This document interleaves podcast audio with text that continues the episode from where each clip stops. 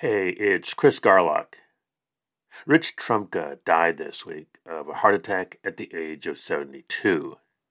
He led the AFL CIO for 12 years, and before that, the United Mine Workers. Trumka, who devoted his life to working people, was a relentless champion of workers' rights, workplace safety, worker centered trade, democracy, and so much more. He was also a devoted father, grandfather, husband, brother, coach, colleague, and friend. He also loved labor history. Two years ago, he sat down with labor historian Joe McCartin for a conversation for this podcast on the 30th anniversary of the Pittston strike.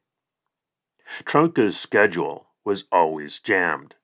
As Joe told me last Thursday, he couldn't help thinking that probably contributed to the stress on Trumka's body that killed him. But once mic'd up and settled down with us in a little room at the AFL CIO, Rich was totally relaxed, as if he had all the time in the world.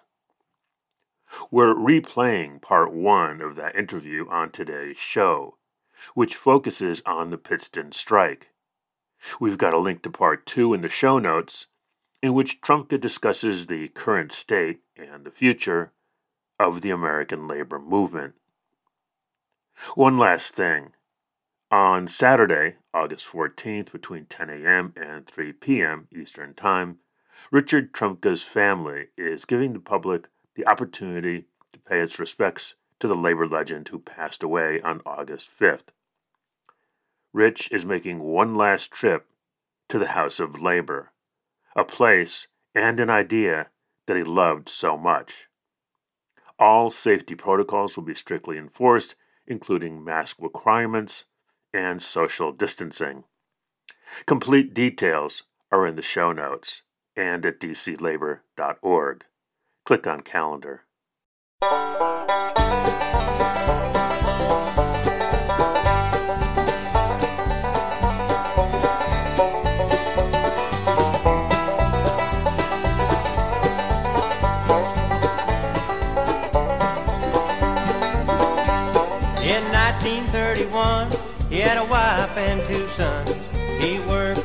Coal mines back then. In the West Virginia hills, he worked hard to pay his bills. Most everyone was proud to call him friend. Daddy was a coal mining man, living in the coal fields back then. He dug that old.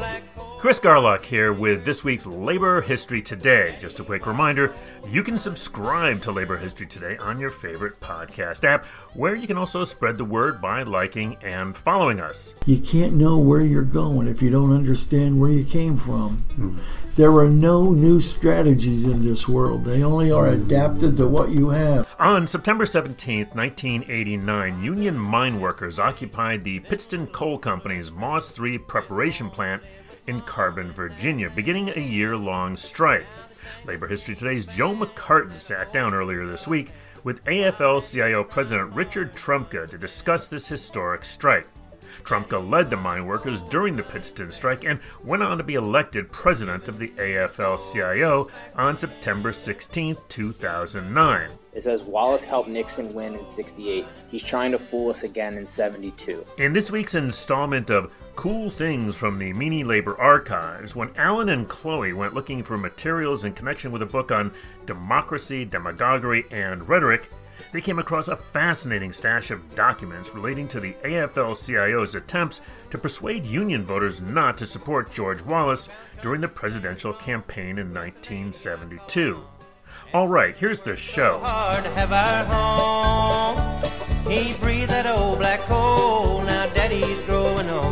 More work in the coal mines from now on.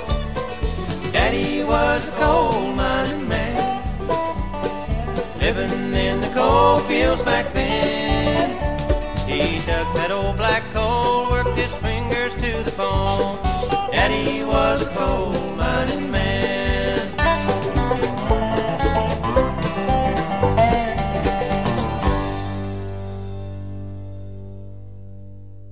30 years ago, on September 17, 1989, 98 United Mine Workers of America members and a minister occupied the Pittston Coal Company's Moss 3 preparation plant in Carbon, Virginia, beginning a year long strike.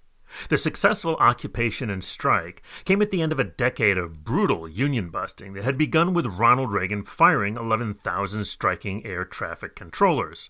Labor History Today's Joe McCartin sat down earlier this week with AFL CIO President Richard Trumka to discuss this historic strike. Trumka led the mine workers during the Pittston strike and went on to be elected president of the AFL CIO on September 16, 2009. Here's Joe. President Rich Trumka, welcome to Labor History Today. Thanks for having me on.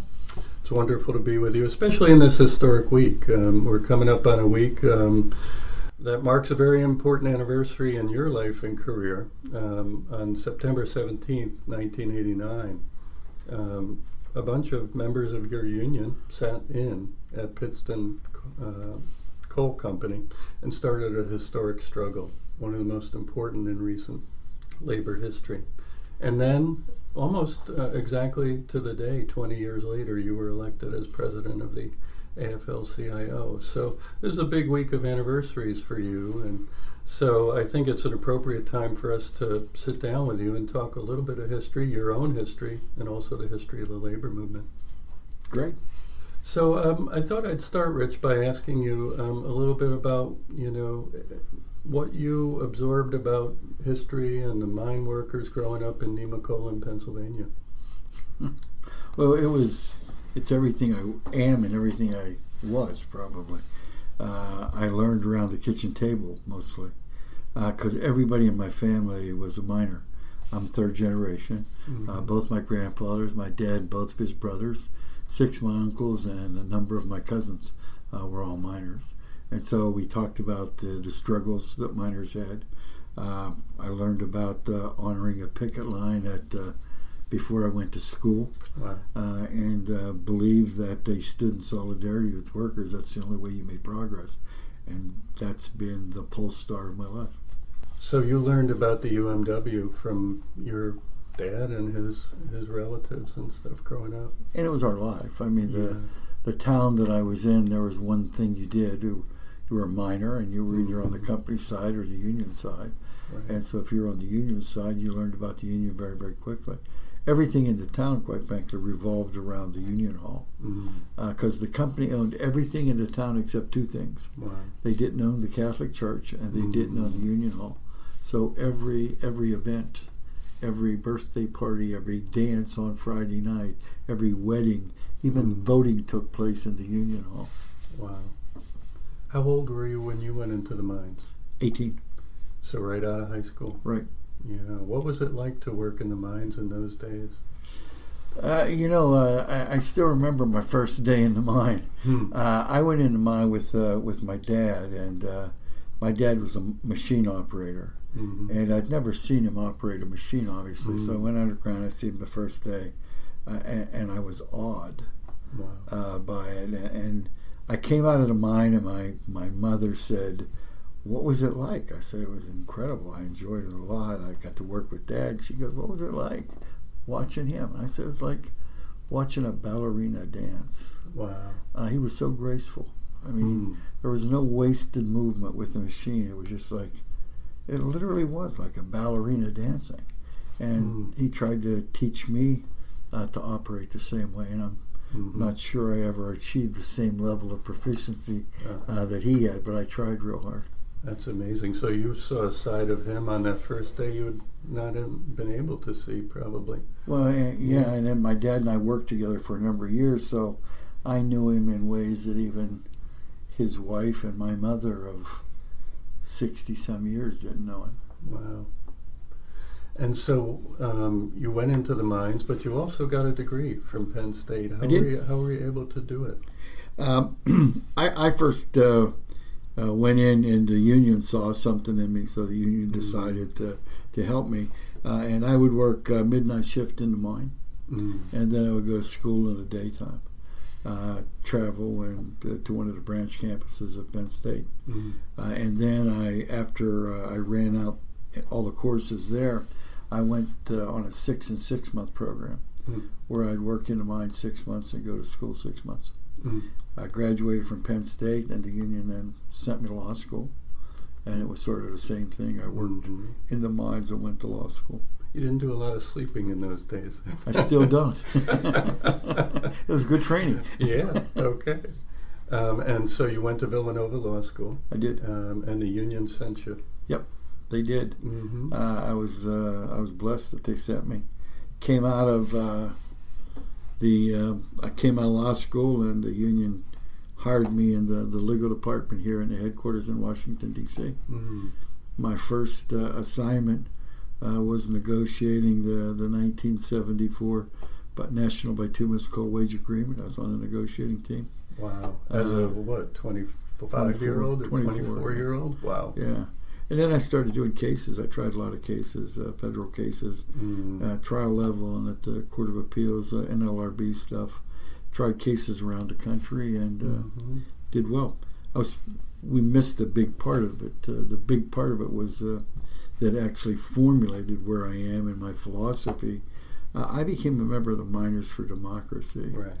which was um, a group of miners that were tired of uh, the autocratic rule that had Mm. been established by Tony Boyle and the lack of democracy Right. the fact that we couldn't uh, elect any of our representatives, we couldn't Mhm. uh, ratify a contract, uh, Mhm. that you couldn't even get a copy of the Constitution uh, Right. or the contract. They they would tell you, "We'll we'll tell you when you have a grievance," and so uh, I became a member of Miners for Democracy, and uh, that had a, a big effect on. That was not long after the Jock Yablonsky killing, right? Mm, I was in the mine actually before Jock got killed, Wow. uh, and I was part of. I knew Jock. you did? Uh, yeah, I was Wow. supported Jock in the Yeah. election. I was uh, our first candidate. Mm. Uh, Jack got, Jock got killed uh, on uh, New Year's Eve, 1969 into 70. Mm. Uh, he and his wife and his daughter Charlotte were, were murdered Mm. uh, by a henchman that uh, Tony Boyle had sent to kill them. right. Because we had had an election that year Mm. in 69. Mhm. Uh, it was a, a crooked election. I can give you a chapter and verse on that Yeah. uh, because uh, my uh, law school thesis was on the effectiveness of the LMRDA in light of the Wow. 69 mine workers election. So I did all the research on it. Uh, but it was a, it was a crooked election, and uh, we were going to get a new election, and Tony uh, ended up dispatching three people from uh, Tennessee to, to kill them, and did. Yeah. Uh, and then we uh, got a new candidate. Uh, we had a convention in Wheeling, West Virginia, a rank and file convention, Mm-hmm. and uh, elected uh, Arnold Miller to be the presidential candidate, Mm-hmm. Mike Trbovich to be the vice president, and Harry Patrick to be the secretary treasurer. Mm. And so, in this period, you moved from being a lawyer to getting involved more in union politics. Well, I- started off uh, when I was at the mine. I, I got elected as Yeah. chairman of safety committee, and then I held different offices at the local union level. Uh, then I went in the legal department with the mine workers, uh, and uh, Arnold and I had a uh, we had some philosophical disagreements, uh, and so I told him that I would resign. I went up and drafted out a resignation, brought it down, Mhm. resigned, went back to the mine. Mhm. Uh, that's when people truly thought I was crazy. yeah. Uh, going back into People the mine usually don't go back in, right? with a law degree. But you know, it, it was one of the, it was some of the best times of my life. Though I Mhm. practiced pro bono law. I Mhm. never I never charged a miner for anything, not even Mm. court costs or Mm. filing fees. I I ate it all. But I did black lung cases. I did uh, different type of uh, Mhm. cases that miners needed help on. Uh, and we even did a few of adoptions and things like that Wow. to help minors and stuff. And so it was a fun time. I mean, because I was working in a mine, I was a union Yeah. officer, Yeah. uh, and I was having fun practicing law. Uh, you know, doing things that I loved for people that I love. And um, it wasn't very long thereafter you were elected president of the UMW, Yeah, eighty-two. 82. Uh, and the youngest president, I believe, at least since John Mitchell, right? Correct. Right. So, how how did it happen? That's quite a quite a remarkable quick rise. You know, I, I went to the executive board, and uh, all I did was represent my district and try to stand Mhm. up for workers. uh, and, and not allow the institutional bias or spool of thing to, to try to tug me away from my uh, love and belief in rank and file miners. Uh, and uh, pretty quick, like it seemed like people started coalescing around me. Uh, Mhm. people that were on the board that were looking Mhm. for a, a- better way. Mhm. Uh, and then Arnold got sick, and Sam Church took over. Mhm. Uh, and and Sam, uh, uh, back at that period of time, there were some some people I would say I would call them unsavory, yeah. Uh, and they were involved. And I asked him not to let them get involved with us because Mhm. we owned the National Bank of Washington at that time. Right. We had a large pension fund, Mhm. and, and there were people that wanted to get their hooks into it. Of course. And uh, he told me he knew what he was doing. Mm. uh, the first time. Mhm. The second time I went back and I, I said, "This is outside." It wasn't yeah. me making a big pitch in, in an executive council meeting. It was me talking to him privately, uh, saying, "You can't let this happen." He said, "I know what I'm doing." Mm. Uh, the third time I got even more concerned. I came in and I said, "I just want you to know." I want you to be the first one to hear this. Mm. I'm going to run against you because of what Mhm. you're doing. I'm not going to let my union, uh, that three generations of Trumka's fought for uh, and tried to build, get taken over by people that care only about raping and draining uh, what people fought for. So I'm not going to do that. What did he say? He said, "You don't have a chance," Okay. and I said, "We'll see." All right. So you're elected in 1982, and um, one thing we haven't mentioned about that time is it's the Reagan era. So Mhm. you take over the mine workers after a period of turmoil in the union, as we've talked about, um, at a time when employers are trying to break the union, uh, and at a time when a president is in the White House who probably does more damage to the labor movement than anybody since before Roosevelt. So, what was it like to come into the leadership of a historic union in that moment? you know, first we had we had a number of things that we had to do internally and externally. Uh, the the uh, union was hemorrhaging uh, finances, uh, and so we had to, to take that over, stop it from happening. It was being run sort of like a clubhouse, and so it was like try to bring back uh, quality people to take care of it. When we started doing that, uh, and then we started looking externally at, at what we had to do. Uh, you had uh, we, we had uh, a lot of resources at our hand. You had uh, the money in the pension fund. You had the bank stuff and things of that sort. So we started figuring out ways to make use them to the best advantage uh, of the the membership uh, to get us strong again. Uh, and uh, we started preparing for what we knew uh, was going to be a battle. And you remember during that period of time, everybody, everybody was making concessions, uh, Yeah. giving back stuff. And uh, I ran on a, a platform of no backward steps. Mm. So I said, we're not going to take concessions. We're not going to go backwards. And everybody said, you're crazy. This industry's Mhm. coming after you, and they're gonna, you're gonna have to give concessions, or you're gonna have to fight. And I said, we're gonna fight.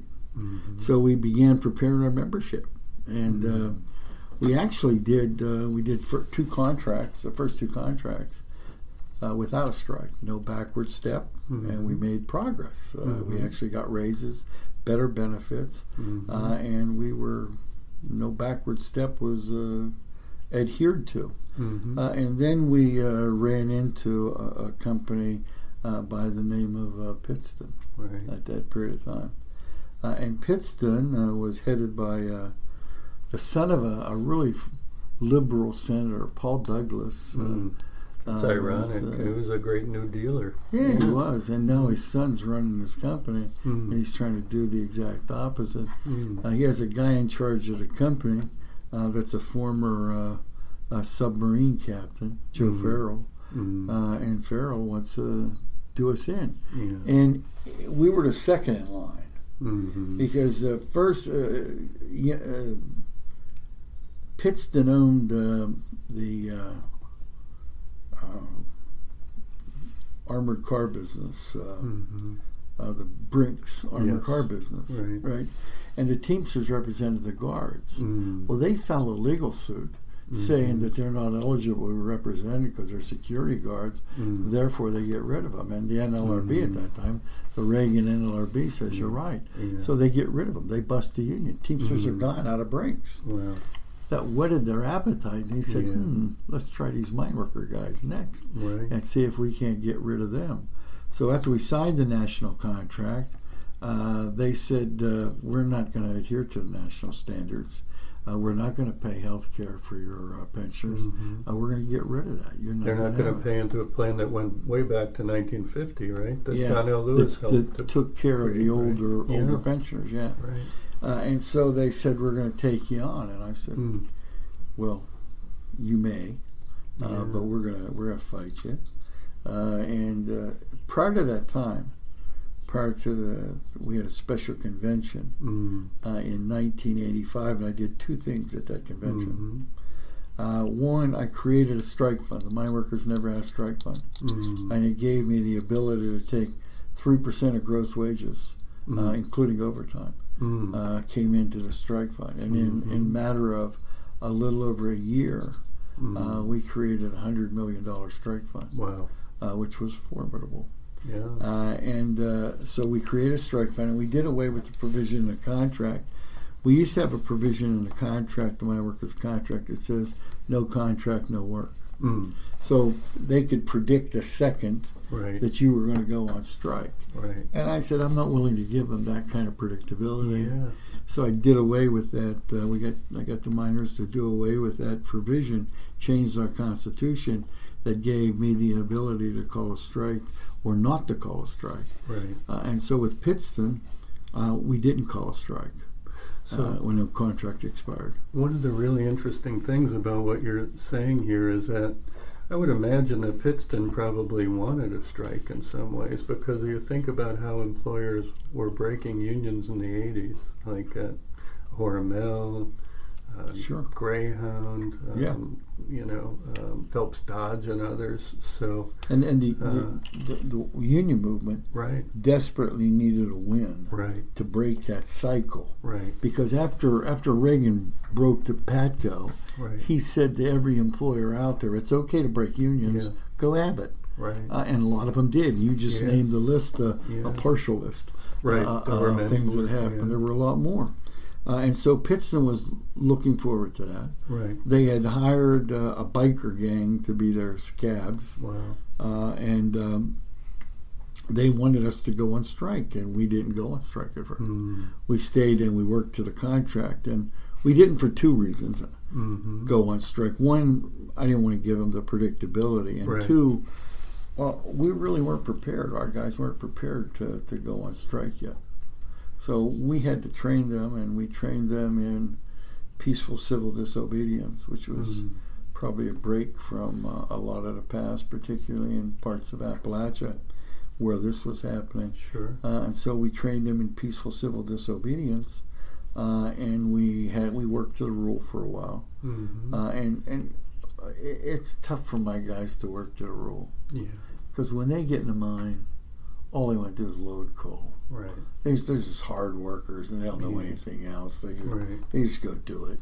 Uh, and so uh, it gave us the time we needed to, to train everybody, to Mhm. get the word out, to Mm. prepare, to ask for help from the AFL-CIO and the labor movement. You remember, Mhm. we weren't affiliated with the AFL-CIO back at that period of time. Right. The affiliation came came right afterward, Mm-hmm. uh, and uh, the other unions were were incredible uh, in their support and solidarity. mm And then we, uh, after we worked through that, we decided there was an opportune time for us to go on strike uh, because they had orders coming up, and we were able to do it. Mm. And you did use those nonviolent tactics. We did. Um, how did that come about, and um, how successful was that? Yeah, And how did your guys respond to that? As you say, this is not in the culture necessarily. At, at first they, they, they kept looking Yeah. sort of with the jaundiced eye. and they were wearing us. camouflage and stuff. We did we did that for two reasons. Okay. Uh, we wore camouflage. One, um, frequently in the past when something would happen, Mm. uh, they would say to uh, a scab or a management guy, "Okay, who did that? Right. Who threw a rock? Who did this?" And go, the guy in the red hat, Yeah. Right. lying, Yeah. but he had somebody to pick out. Yeah. That's how I knew because he had a red hat. Right. So we had everybody wear camouflage. And what did he say? It was the guy in the camouflage. Yeah. We were all an army, a individ, not known more individuals. We were one homogeneous, solidary army in solidarity. Mm. Uh, so that was one reason we did that. Uh, the second reason we did it, it was cheap. Uh, most of our guys already had camo, so so it was. They wore it hunting and yeah, stuff, yeah, you everything. know, so it was it was a natural color for Yeah. us to, to have, Right. and, it did. It signified the army that we were, Mm. and we were all no more individuals. We were all one, Mm. uh, and it worked out real well. Seemed like the probably the most successful deployment of nonviolence, massive civil disobedience since the civil rights movement, maybe.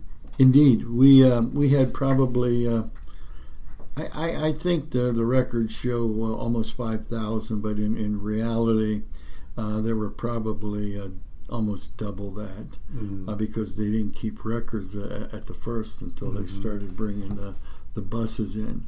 Mhm. Um, and we asked people, Who got arrested? You mean? Yeah. Is that what you're talking? Yeah. Yeah. yeah. So we, we probably had about eight thousand people uh, that got arrested in peaceful civil disobedience there. mm, uh, including Lane Kirkland, uh, Yeah.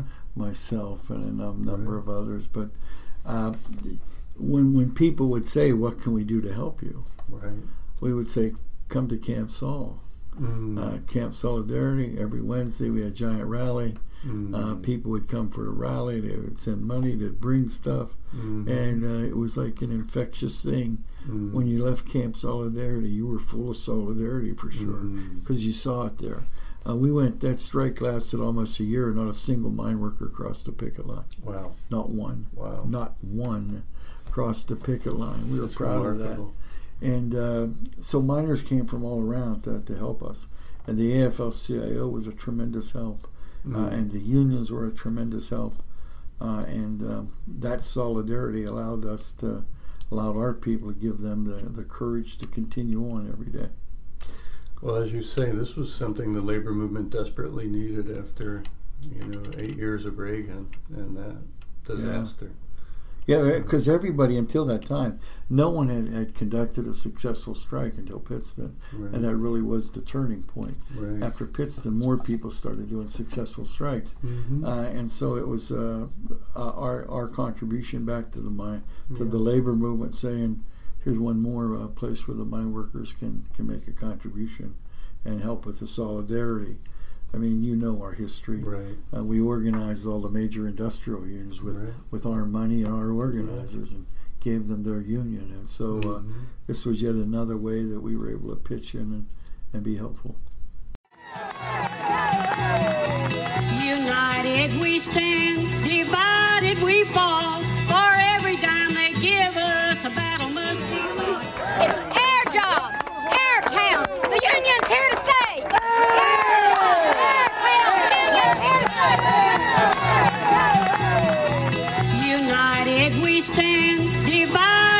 Fall. For every dime they give us, a battle must be fought. So working people, use your power, the key to liberty. Don't support that rich man's style of luxury. And there ain't no way they can ever keep us down.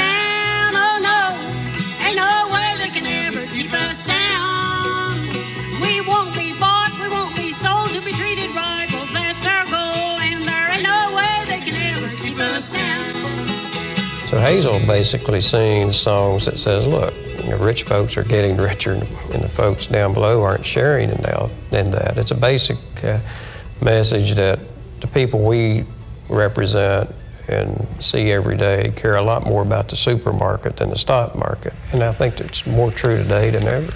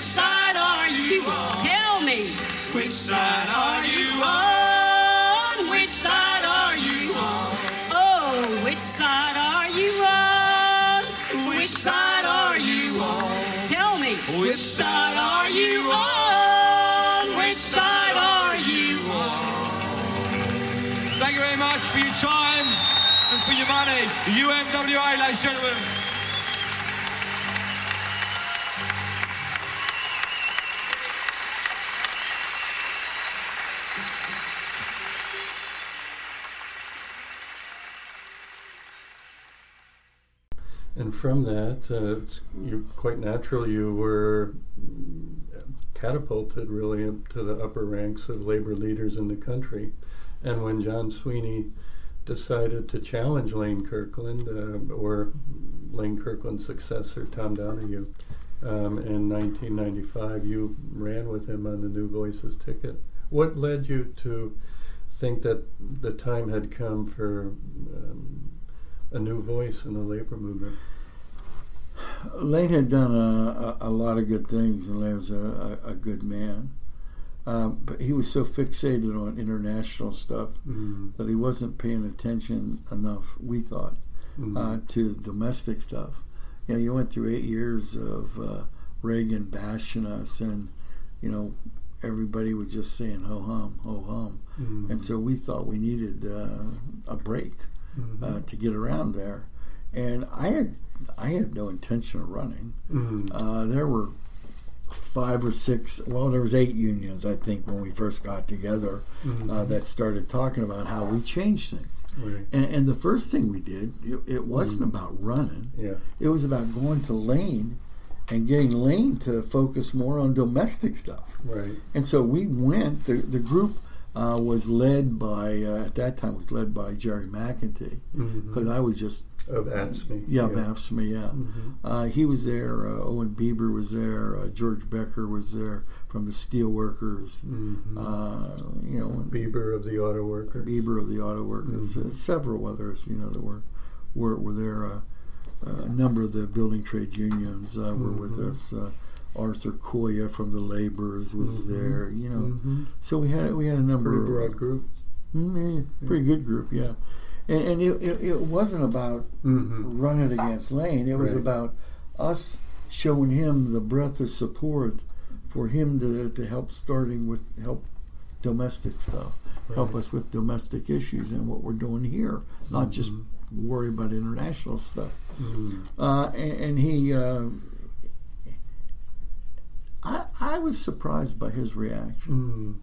What was it? He, he was almost like he was insulted by it. Oh, really? A- and it was a, a, a quick rebuff. Mm. It wasn't really a conversation. Huh. Uh, and, and so we went back and we had some more meetings and we said he doesn't seem receptive, but we need to Mm-hmm. to give him another whirl at it. Mm-hmm. Uh, and so Jerry and uh, uh, two others uh, went in uh, to see him. John Sweeney was, was Yeah. one of them at that time. Uh, I went in and I wasn't with that, that group the second time. Mm-hmm. And they came back and said the response is pretty much the same. Mm. And so it was that group. Then it's Yeah. the group started morphing. Right. If you can't do it this way, how do we do it? Right. And so what happened uh, is uh, we started planning, and Yeah. and we still weren't thinking about running something. Right, We right. went to Tom Donahue. The group, as a yeah, group, went to Tom yeah. Donahue, and said, "Tom, you need to to run." Mm-hmm. And uh, you know, I can, in retrospect, Yeah. I can really appreciate Tom's position. Tom was the number two, right? Yeah, he was Lane's number two, yeah. and he goes, "I'm not running against Lane." Yeah. And we said, "You got to." Yeah. And he goes, I'm not. And, you know, I didn't fully appreciate it then Yeah. as much as I do now. Yeah. Uh, you know, there's a, a lot to be said for that Loyalty. type of loyalty, right? Yeah. Uh, and so we said, if you don't run, we're going to run someone Mhm. against you guys. Mm. And we think we have the ability to do that. Mm-hmm. And so he said, uh, I'm not running. hmm So then we announced that we were going to announce candidates, and uh, John Sweeney said they, they wanted him to be the, the president. Uh, and, and I was for that because he was a good guy. He was a good leader. I, I liked him. I knew uh, his qualities. He's Yeah. an honest, good man. Yeah. Uh, and they said, and uh, you're going to run for secretary treasurer. And I said, the hell I am. Where the hell did you get this at? Right. Uh, and uh, I really resisted it. And Well, you were leading a union, right? And you I were, you loved were, the job yeah. I had. I loved Right. being with the mine workers, my my union. So I went home that night, and and I called my dad. Mm, Um, Forty some years in a coal mine. yeah. My dad had the uncanny ability to to cut through the crap and give you the straight stuff and nail your feet straight to the floor. Mm. And I said to him, Dad, they, we have this group going. He goes, uh-huh. And I said, and, and they want me to, to run for secretary treasurer. And he goes, uh-huh. and I said, and I don't want to. And he goes, uh-huh. He goes, boy, you started the goddamn thing. You better finish it. Get your ass in. Do what's right. And hung up on me. Really? if I want to go home, I got to run now. All right. So I did, and that literally was what pushed me to, to do it because I had I had no intention of doing it. I didn't want to do it. I loved the job I had. So then we ran and, and we won, and we were we started changing things. We'll have the conclusion of our interview with AFL CIO President Richard Trumka in next week's edition of Labor History Today. Here's this week's cool things from the Meany Labor Archives. Hello, everyone. Um, we're here with another episode of Cool Things in the Meany Archives. I'm the archive specialist, Alan Wierdak, here with our student assistant, Chloe Dagno. And today, we're going to talk about George Wallace. Oddly enough, um, some of y'all may remember George Wallace as a segregationist at best, um, a presidential candidate at a point in time. Um, I think most of us remember George Wallace um, less than favorably, to say the least. So, we're talking about George Wallace today because um, we were pulling some items and doing some research around an upcoming open house um, surrounding a new, uh, we have a first year book program at the University of Maryland, and the book that is being presented this year is about democracy, demagoguery, and rhetoric. So, basically, we went through our collections and we were trying to find out times where the AFL CIO, um, either administratively or beyond, talked about demagoguery and political rhetoric. And what we found first and foremost was uh, a interview with George Meany um, done in his office at the AFL-CIO on August 28, 1975. This is from our Office of the President collection, and basically it's about a 12-page uh, text document transcription of an interview. And on the 10th page, towards the end of the interview, um, the reporter asks uh, President Meany uh, if he could support a ticket with, with George Wallace as his number two. Meany, as um, in response, direct quote, "No, I couldn't. I couldn't even if it were number ten. I couldn't. No, I'll tell you something. I feel kind of sympathetic. I feel a kind of kind of a sympathetic feeling toward Wallace. I think the guy got hurt. I talked to him. He wanted to see me. I met him a year a year or so ago. He hasn't the slightest idea how to run this government or any government, as far as I'm concerned. He's the perfect political demagogue. If you hate Catholics, he'll sell you a white sheet so you can demonstrate against Catholics. If you hate Jews, he'll sell you another white sheet. Uh, I mean, the fellow has no political philosophy. He knows absolutely nothing about foreign affairs. He's against the tax collector. And he goes on basically talking about George Wallace as this demagogue. So from here, we basically opened up this can of worms where we started looking into um, records and materials in our collection uh, surrounding George Wallace. We actually found some really interesting stuff. Um, first and foremost, so what we basically found was kind of this this picture of George Wallace. So we found a folder in our civil rights records, um, basically of kind of like promotional material working against Wallace, kind of trying to generate solidarity against the Wallace campaign, kind of pro Humphrey against Wallace. And what we found in there, um, so we found a couple of like pamphlets and one of them is addressed to Florida workers. And on the front of it, it has the face, the drawing of George Wallace, and it says, Wallace fooled us once. And then if you open it up, it says, Wallace helped Nixon win in 68. He's trying to fool us again in 72. And basically, it shows how Wallace helped Richard Nixon win. So, and at the bottom of it, it says, a vote for Wallace counts for Nixon in 72. So essentially, what they're trying to show um, whoever this pamphlet is distributed to is that if you don't want to repeat a you know a repeat of Nixon, then don't vote for Wallace. And it basically says here's what the Wallace Nixon team has done to working people, and it shows how the cost of living has increased both in Florida and in the rest of the nation. Um, talks about how the Davis Bacon Act in 1971 stripped construction workers of wage protection. Um, so, and it also says be sure to vote, but make sure your vote counts. It says count, I should say counts. I digress. Um, then we have another one that is a warning pamphlet. It's kind of done like envelope style, has a stamp that says 1968 Alabama, and it says an open letter from Alabama Unionists. Warning Wallace, no friend of working people or their unions. And then you open it up, and it's kind of like another fact based uh, kind of document basically around why not to vote for Wallace. So it says, don't be taken in by Wallace's law and order pitch. In 1965, while he was still governor, the murder rate in Alabama was the highest in the nation. FBI statistics show the rate was 11.4 per 100,000 persons, opposed to a national average of 5.1. Um, so he's just, it's kind of what they're doing is they're defeating a lot of Wallace's rhetoric. Um, and their final message is, quote, George Wallace fooled Alabama. For six years, he kept the race issue up front so no one would notice what was going on in back. The state stood still and its people suffered. Don't make the mistake we made in Alabama. Don't be so taken in by Wallace's appeals to prejudice that you forget your own pocketbook. We did, and we've been paying for it ever since. Believe us, it's a high price to pay. And then one of my personal favorites that we found in this folder in the civil rights records it has the cover of Do you want police dog, billy club, and firebomb law and order? Basically, what it's saying is that that's what you get with a vote for George Wallace.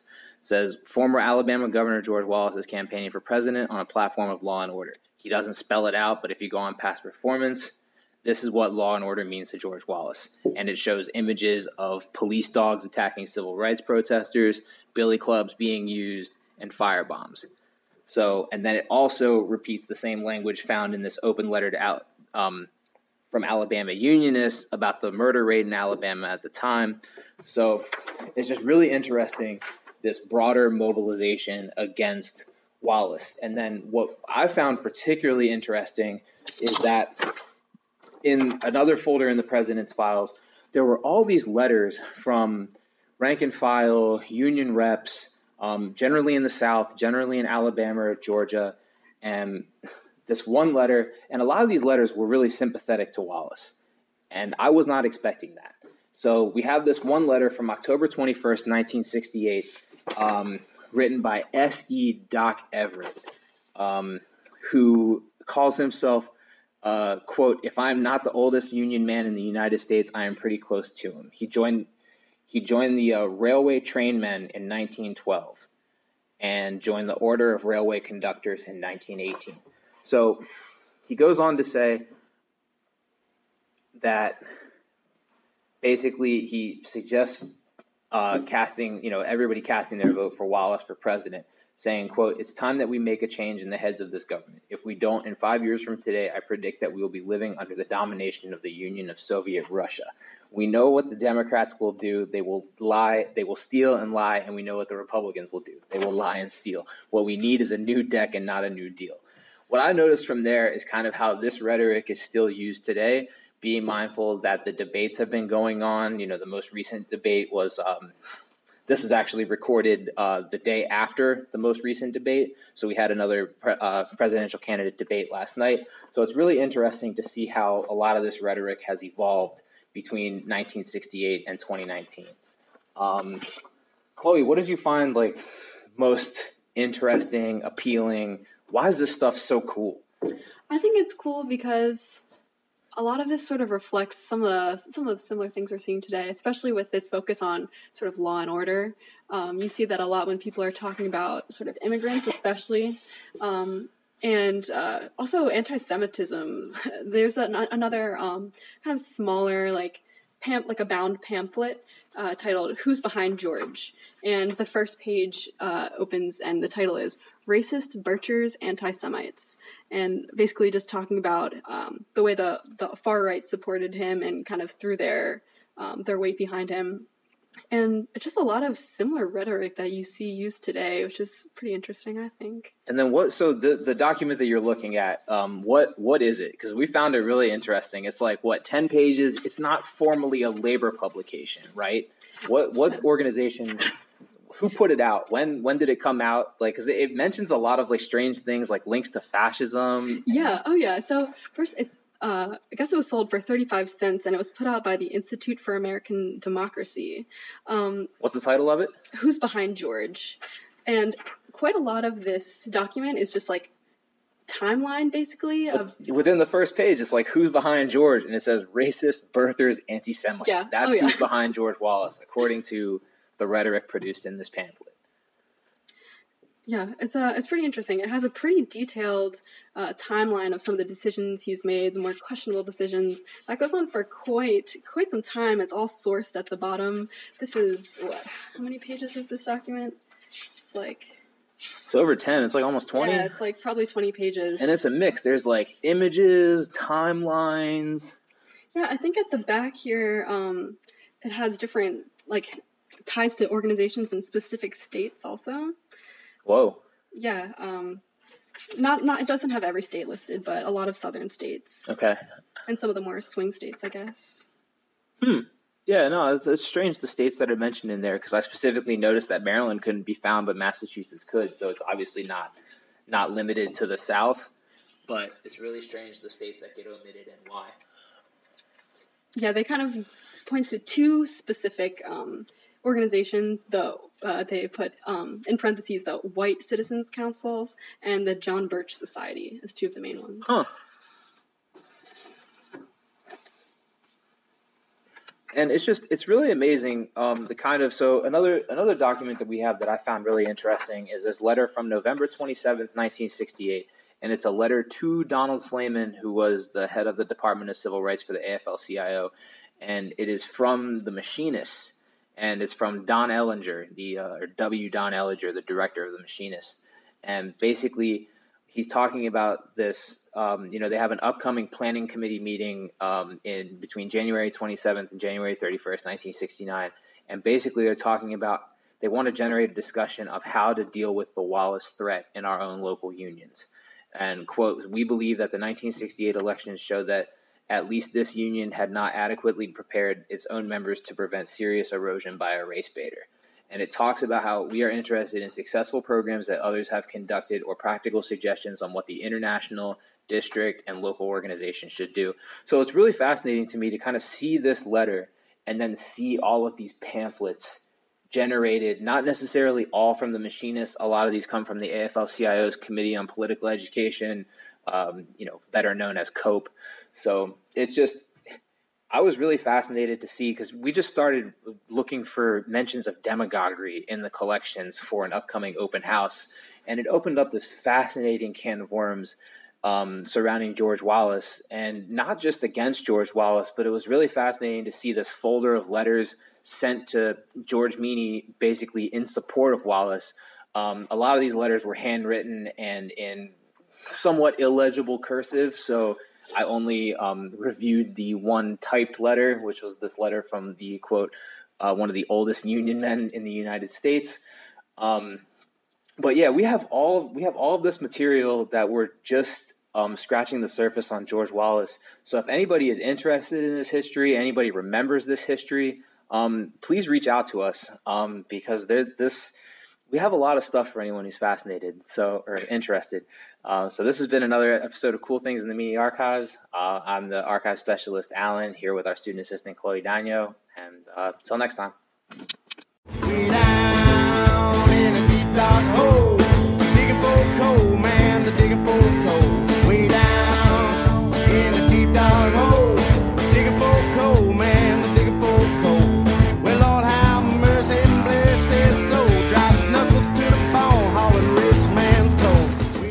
That's it for this week's edition of Labor History Today. Tune in next week for the conclusion of our interview with Richard Trumka on the 30th anniversary of the historic Pittston Strike and the 10th anniversary of his election as president of the AFL CIO. You can subscribe to LHT on your favorite podcast app, where you can also spread the word by liking and following us. Thank you for doing that.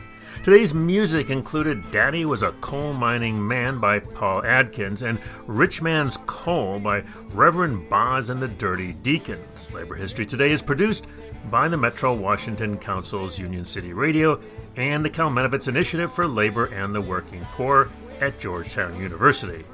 For Labor History Today, this has been Chris Garlock. Thanks for listening, keep making history, and see you next time.